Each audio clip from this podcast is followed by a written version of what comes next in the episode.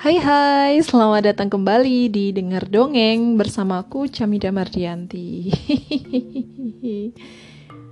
Apaan coba langsung ketawa. Uh, apa kabar kamu semuanya? Semoga sehat-sehat ya. Um, aku senang banget karena bisa uh, lagi, bisa lanjut mendongeng lagi untukku dan untukmu, untuk kita. um, Oke, langsung aja. Kali ini aku mau mendongengkan untukmu lanjutan dari dongeng yang kemarin. Kita masih berada di topik besar tentang revolusi saintifik. Nah, sekarang sub subjudulnya adalah tentang cukongnya sains. Dengerin ya. Kita kini hidup dalam abad teknik.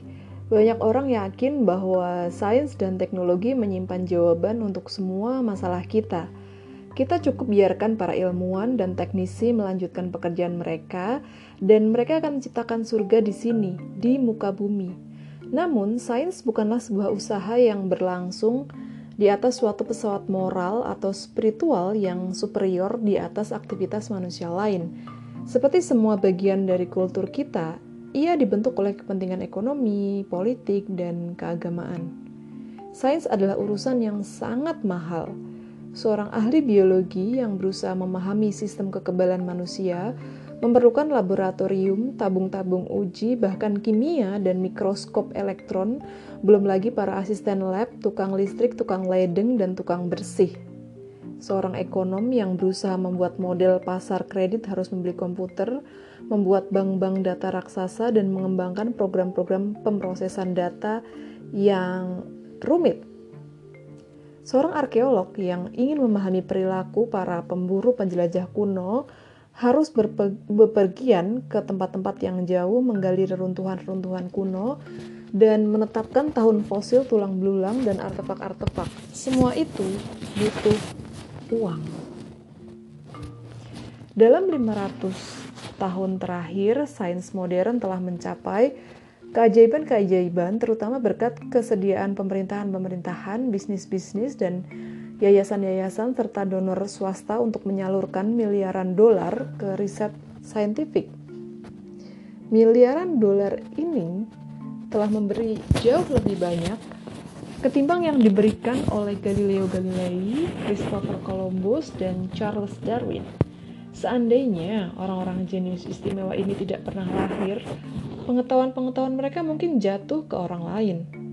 Namun, jika pendanaan yang cukup tidak tersedia, tidak ada kehebatan intelektual yang bisa menggantikannya. Kalau saja Darwin tidak pernah dilahirkan misalnya, kita kini merujukkan teori evolusi ke Alfred Russel Wallace yang menyodorkan ide evolusi via seleksi alam yang independen dari Darwin dan hanya beberapa tahun sesudahnya.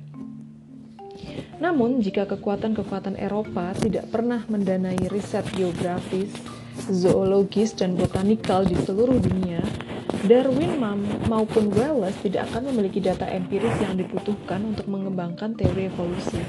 Bahkan, sangat mungkin mereka tidak pernah mencobanya. Mengapa miliaran dolar itu mulai mengalir dari pundi-pundi pemerintahan dan bisnis ke lab-lab dan universitas-universitas? Dalam lingkaran akademis, banyak orang yang cukup naif untuk mempercayai sains murni. Mereka percaya bahwa pemerintah dan bisnis selalu altruis, memberi mereka uang untuk melakukan apa pun proyek riset yang mereka gemari. Namun ini hampir tidak dapat menggambarkan realitas pendanaan sains. Sebagian besar studi saintifik didanai karena seseorang percaya studi-studi itu bisa membantu mencapai tujuan politik, tujuan ekonomi, atau tujuan keagamaan tertentu. Misalnya pada abad ke-16, raja-raja dan para bankir menyalurkan sumber daya yang sangat besar untuk mendanai ekspedisi-ekspedisi geografi di seluruh dunia, tetapi tidak sepeser pun untuk mempelajari psikologi anak. Ini karena para raja dan para bankir menduga bahwa penemuan pengetahuan geografis baru akan memungkinkan mereka menaklukkan wilayah-wilayah baru dan mendirikan imperium-imperium dagang, sedangkan mereka tak melihat keuntungan apa pun dalam memahami psikologi anak. pada tahun 1940-an, pemerintah Amerika Serikat dan Uni Soviet menyalurkan sumber daya yang sangat besar ke studi fisika nuklir dibandingkan ke arkeologi bawah laut. Mereka menduga bahwa dengan mempelajari fisika nuklir, mereka bisa mengembangkan senjata-senjata nuklir, sedangkan arkeologi bawah laut tak mungkin membantu mereka menang perang. Para ilmuwan sendiri kini tidak selalu menyadari kepentingan politik, ekonomi, dan keagamaan yang mengendalikan aliran uang. Banyak ilmuwan memang yang bekerja atas dasar keingintahuan intelektual murni, namun jarang sekali ilmuwan yang mendiktekan agenda saintifik mereka. Andai pun kita ingin mendanai sains murni yang tak terpengaruh oleh kepentingan politik, ekonomi, atau keagamaan, itu adalah hal yang mustahil untuk dilakukan. Bagaimanapun sumber daya sumber daya kita itu terbatas. Mintalah seseorang anggota Kongres untuk mengalokasikan tambahan jutaan dolar ke National Science Foundation untuk riset dasar dan dia akan bertanya dengan alasan kuat apakah uang itu tidak lebih baik digunakan buat pelatihan guru atau memberi keringanan pajak bagi pabrik yang kesulitan dalam distriknya. Untuk menyalurkan sumber daya terbatas, kita harus menjawab pertanyaan semacam apanya yang lebih penting dan apanya yang lebih bagus. Dan pertanyaan-pertanyaan ini jelas bukan pertanyaan saintifik. Sains bisa menjelaskan apa yang eksis di dunia, bagaimana sesuatu bekerja, dan apa yang mungkin terjadi di masa depan. Berdasarkan definisi, ia tidak punya pretensi untuk tahu apa yang harus terjadi pada masa depan hanya agama dan ideologi yang mencari jawaban untuk pertanyaan-pertanyaan semacam itu. Renungkanlah kerumitan berikut ini. Dua ahli biologi dari departemen yang sama memiliki kemampuan profesional yang sama, keduanya sudah mengajukan permohonan bantuan 1 juta dolar untuk mendanai proyek riset mereka yang sedang berjalan. Profesor Slughorn ingin mempelajari sebuah penyakit yang menginfeksi kambing sapi yang menyebabkan 10% penurunan produksi susu. Profesor Sprout ingin mempelajari apakah sapi-sapi mengalami sakit mental ketika mereka dipisahkan dari anak-anaknya. Dengan asumsi bahwa jumlah uang itu terbatas dan bahwa tidak mungkin mendanai kedua proyek riset itu, mana yang harus didanai? Tidak ada jawaban saintifik untuk pertanyaan ini, hanya ada jawaban politis, jawaban ekonomis, dan jawaban religius dalam dunia masa kini, jelas bahwa Slughorn memiliki peluang yang lebih baik untuk mendapatkan uang, bukan karena penyakit kambing secara saintifik lebih menarik ketimbang mentalitas sapi, tetapi karena industri susu yang akan mendapatkan manfaat dari riset itu memiliki pengaruh politis dan ekonomis lebih besar ketimbang lobi para aktivis hak-hak binatang. Mungkin dalam satu masyarakat Hindu yang ketat, di mana sapi-sapi disakralkan, atau dalam masyarakat yang berkomitmen pada hak-hak binatang, Profesor Sprout lah yang akan berpeluang lebih besar.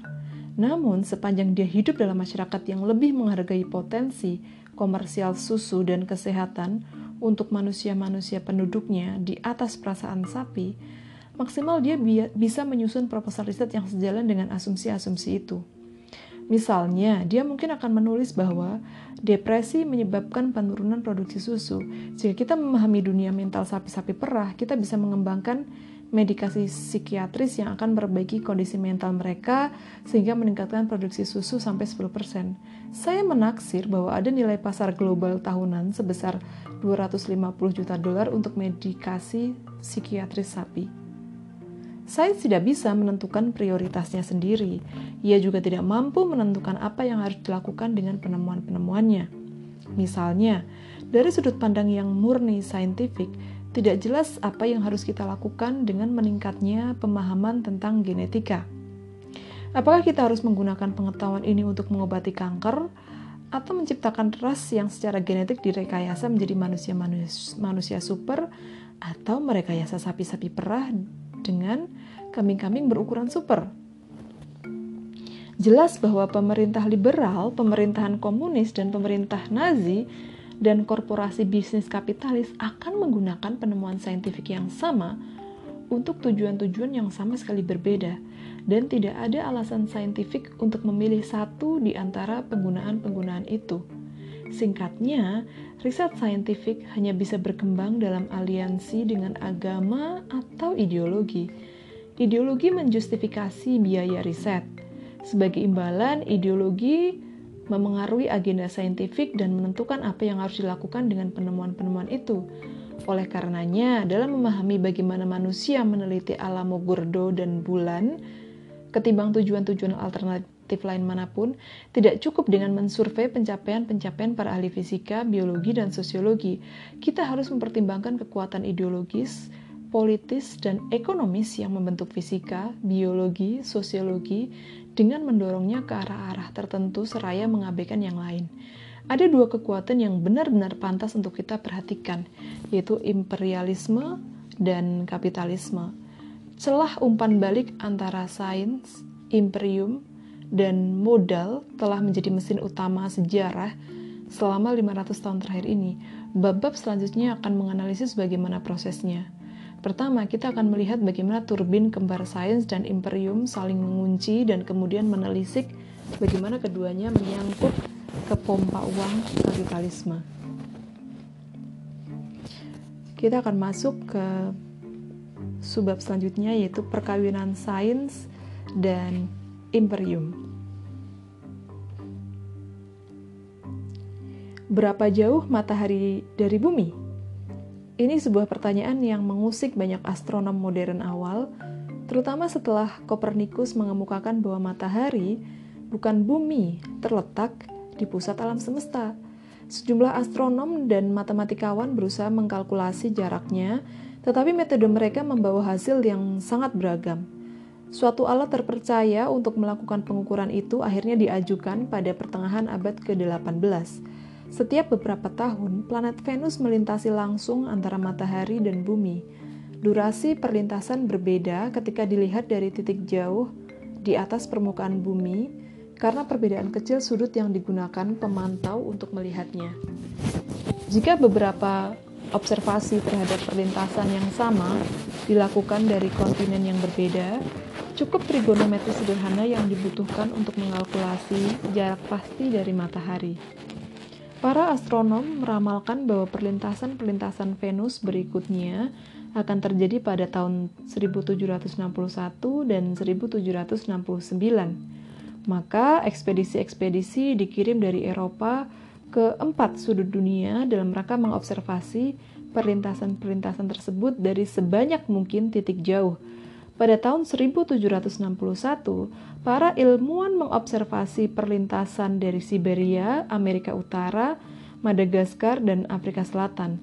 Ketika perlintasan mendekat pada tahun 1769, komunitas saintifik Eropa meningkatkan upayanya dan para ilmuwan dikirim sampai sejauh Kanada Utara dan California yang saat itu masih hutan belantara. Royal Society of London for the Improvement of Natural Knowledge menyimpulkan bahwa itu tidak cukup. Untuk mendapatkan hasil yang paling akurat, maka wajib untuk mengirim seorang astronom ke Samudra Pasifik bagian barat daya. Royal Society mantap mengirim seorang astronom terkemuka yaitu Charles Green ke Tahiti dan menyiapkan apa pun dan berapapun uang yang dibutuhkan.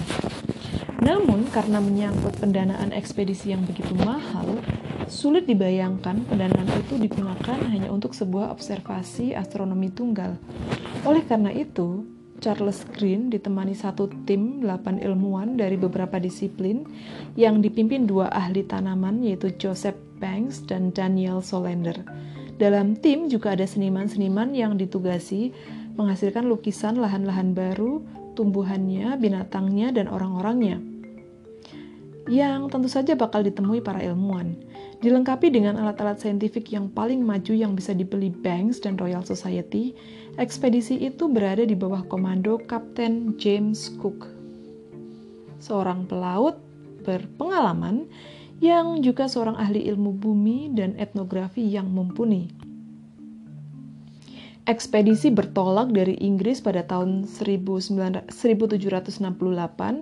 mengobservasi perlintasan Venus dari Tahiti pada tahun 1769, mengintai beberapa pulau Pasifik, mengunjungi Australia dan Selandia Baru dan kembali ke Inggris pada tahun 1771.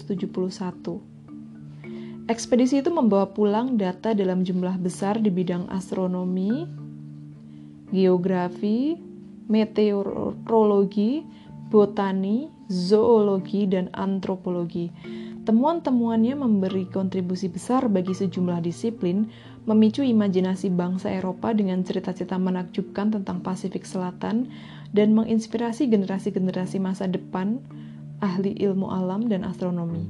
Salah satu bidang yang mendapat manfaat dari ekspedisi James Cook adalah kedokteran. Pada masa itu, kapal-kapal yang berlayar ke daratan-daratan yang jauh tahu bahwa lebih dari setengah anggota awak mereka akan mati dalam perjalanan. Siksaannya bukan berupa penduduk pribumi yang marah, kapal-kapal musuh atau rindu kampung halaman, melainkan sebuah penyakit misterius yang disebut scurvy. Scurvy adalah sebuah penyakit yang disebabkan defisiensi vitamin C dengan tanda-tanda bengkak gusi dan terbukanya kembali luka yang sudah sembuh.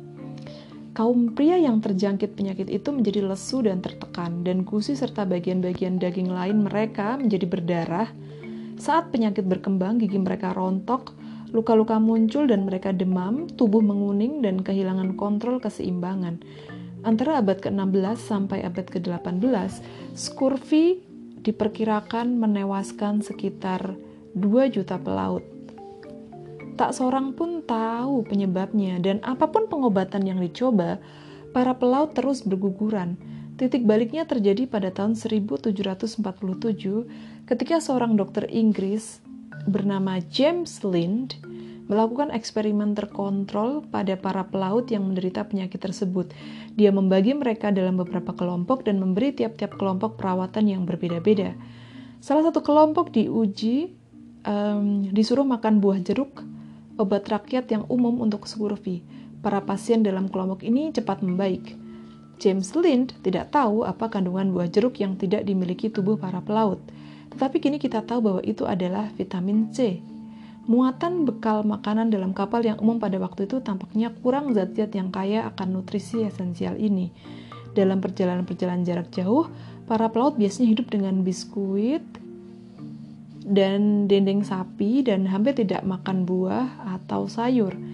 Angkatan laut kerajaan tak yakin dengan eksperimen James Lind, tetapi James Cook percaya. Dia mantap untuk membuktikan bahwa dokter itu benar.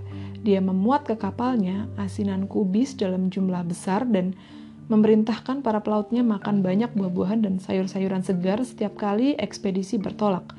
Dan Cook tidak kehilangan seorang pelaut pun akibat scurvy.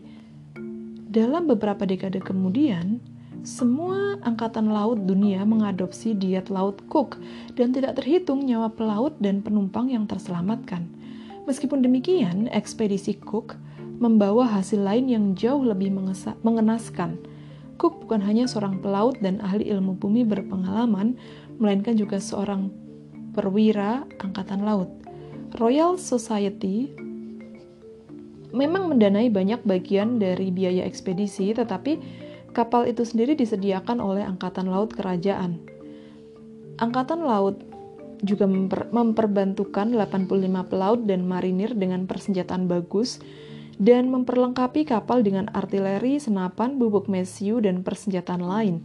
Banyak informasi yang dikumpulkan oleh ekspedisi itu, terutama data astronomi, geografi, meteorologi, dan antropologi, jelas memiliki nilai politis dan militer. Penemuan perawatan efektif untuk scurvy memberi kontribusi besar bagi kontrol Inggris atas lautan dunia dan kemampuannya mengirim angkatan perang ke sisi lain dunia. Cook mendapatkan banyak pulau dan daratan untuk Inggris, terutama Australia. Ekspedisi Cook meletakkan fondasi bagi pendudukan Inggris atas Samudra Pasifik Barat Daya, penaklukan Australia, Tasmania, dan Selandia Baru dan pembasmian kultur-kultur pribumi mereka dan sebagian besar populasi pribumi mereka. Pada abad pada abad sesudah ekspedisi James Cook, lahan-lahan paling subur Australia dan Selandia Baru direbut dari penghuni asalnya oleh para pemukim Eropa. Populasi pribumi turun sampai 90% dan yang selamat menjadi sasaran penindasan rasial rezim yang kejam. Bagi aborigin Australia dan Maori Selandia Baru, ekspedisi Cook adalah awal dari bencana yang membuat mereka tak pernah bisa pulih seperti sedia kala. Nasib lebih buruk menimpa pribumi Tasmania. Setelah 10.000 tahun selamat dalam isolasi nan megah, mereka benar-benar tersapu sampai laki-laki, perempuan, dan anak terakhir dalam satu abad kedatangan Cook. Para pemukim Eropa pertama-tama mendesak mereka keluar dari daerah-daerah paling kaya di pulau tersebut dan kemudian bahkan tergiur oleh belantara yang tersisa, memburu dan membunuh mereka secara sistematis. Beberapa orang yang selamat diarak menuju kamp konsentrasi evangelis. Di sana para misionaris yang punya maksud baik tetapi kurang terbuka pikirannya berusaha mengindoktrinasi mereka dengan cara-cara dunia modern. Orang-orang Tasmania diajari membaca dan menulis, diajari agama Kristen dan berbagai keterampilan produktif seperti menjahit baju dan berladang. Namun mereka menolak untuk belajar. Mereka bahkan menjadi semakin melankolis, berhenti punya anak, kehilangan minat pada kehidupan, dan akhirnya memilih satu-satunya rute untuk lari dari dunia sains dan kemajuan modern, yaitu kematian. Sayang, sains dan kemajuan mengejar mereka bahkan sampai ke liang lahat. Mayat-mayat orang Tasmania terakhir direbut atas nama sains oleh para antropolog dan kurator mereka dibedah, ditimbang, dan diukur serta dianalisis dalam artikel-artikel yang dipelajari. Tengkorak-tengkorak dan tulang belulang kemudian dipajang di museum-museum dan koleksi-koleksi antropologi. Baru pada tahun 1976, Museum Tasmania menyerahkan pemakaman tulang-tulang Truganini di bumi Tasmania terakhir yang meninggal 100 tahun sebelumnya. Sekolah tinggi operasi kerajaan Inggris menyimpan sampel-sampel kulit dan rambutnya sampai 2002. Apakah kapal Cook merupakan ekspedisi saintifik yang dilindungi kekuatan militer atau ekspedisi militer dengan mengikut sertakan sejumlah ilmuwan? Itu sama saja seperti bertanya apakah tangki bahan bakar Anda setengah penuh atau setengah kosong. Dua-duanya benar. Revolusi saintifik dan imperialisme modern tak terpisahkan. Orang-orang seperti Kapten James Cook dan ahli tumbuhan Joseph Banks hampir tak bisa membedakan sains dan imperium. Demikian pula Trugan ini yang malang.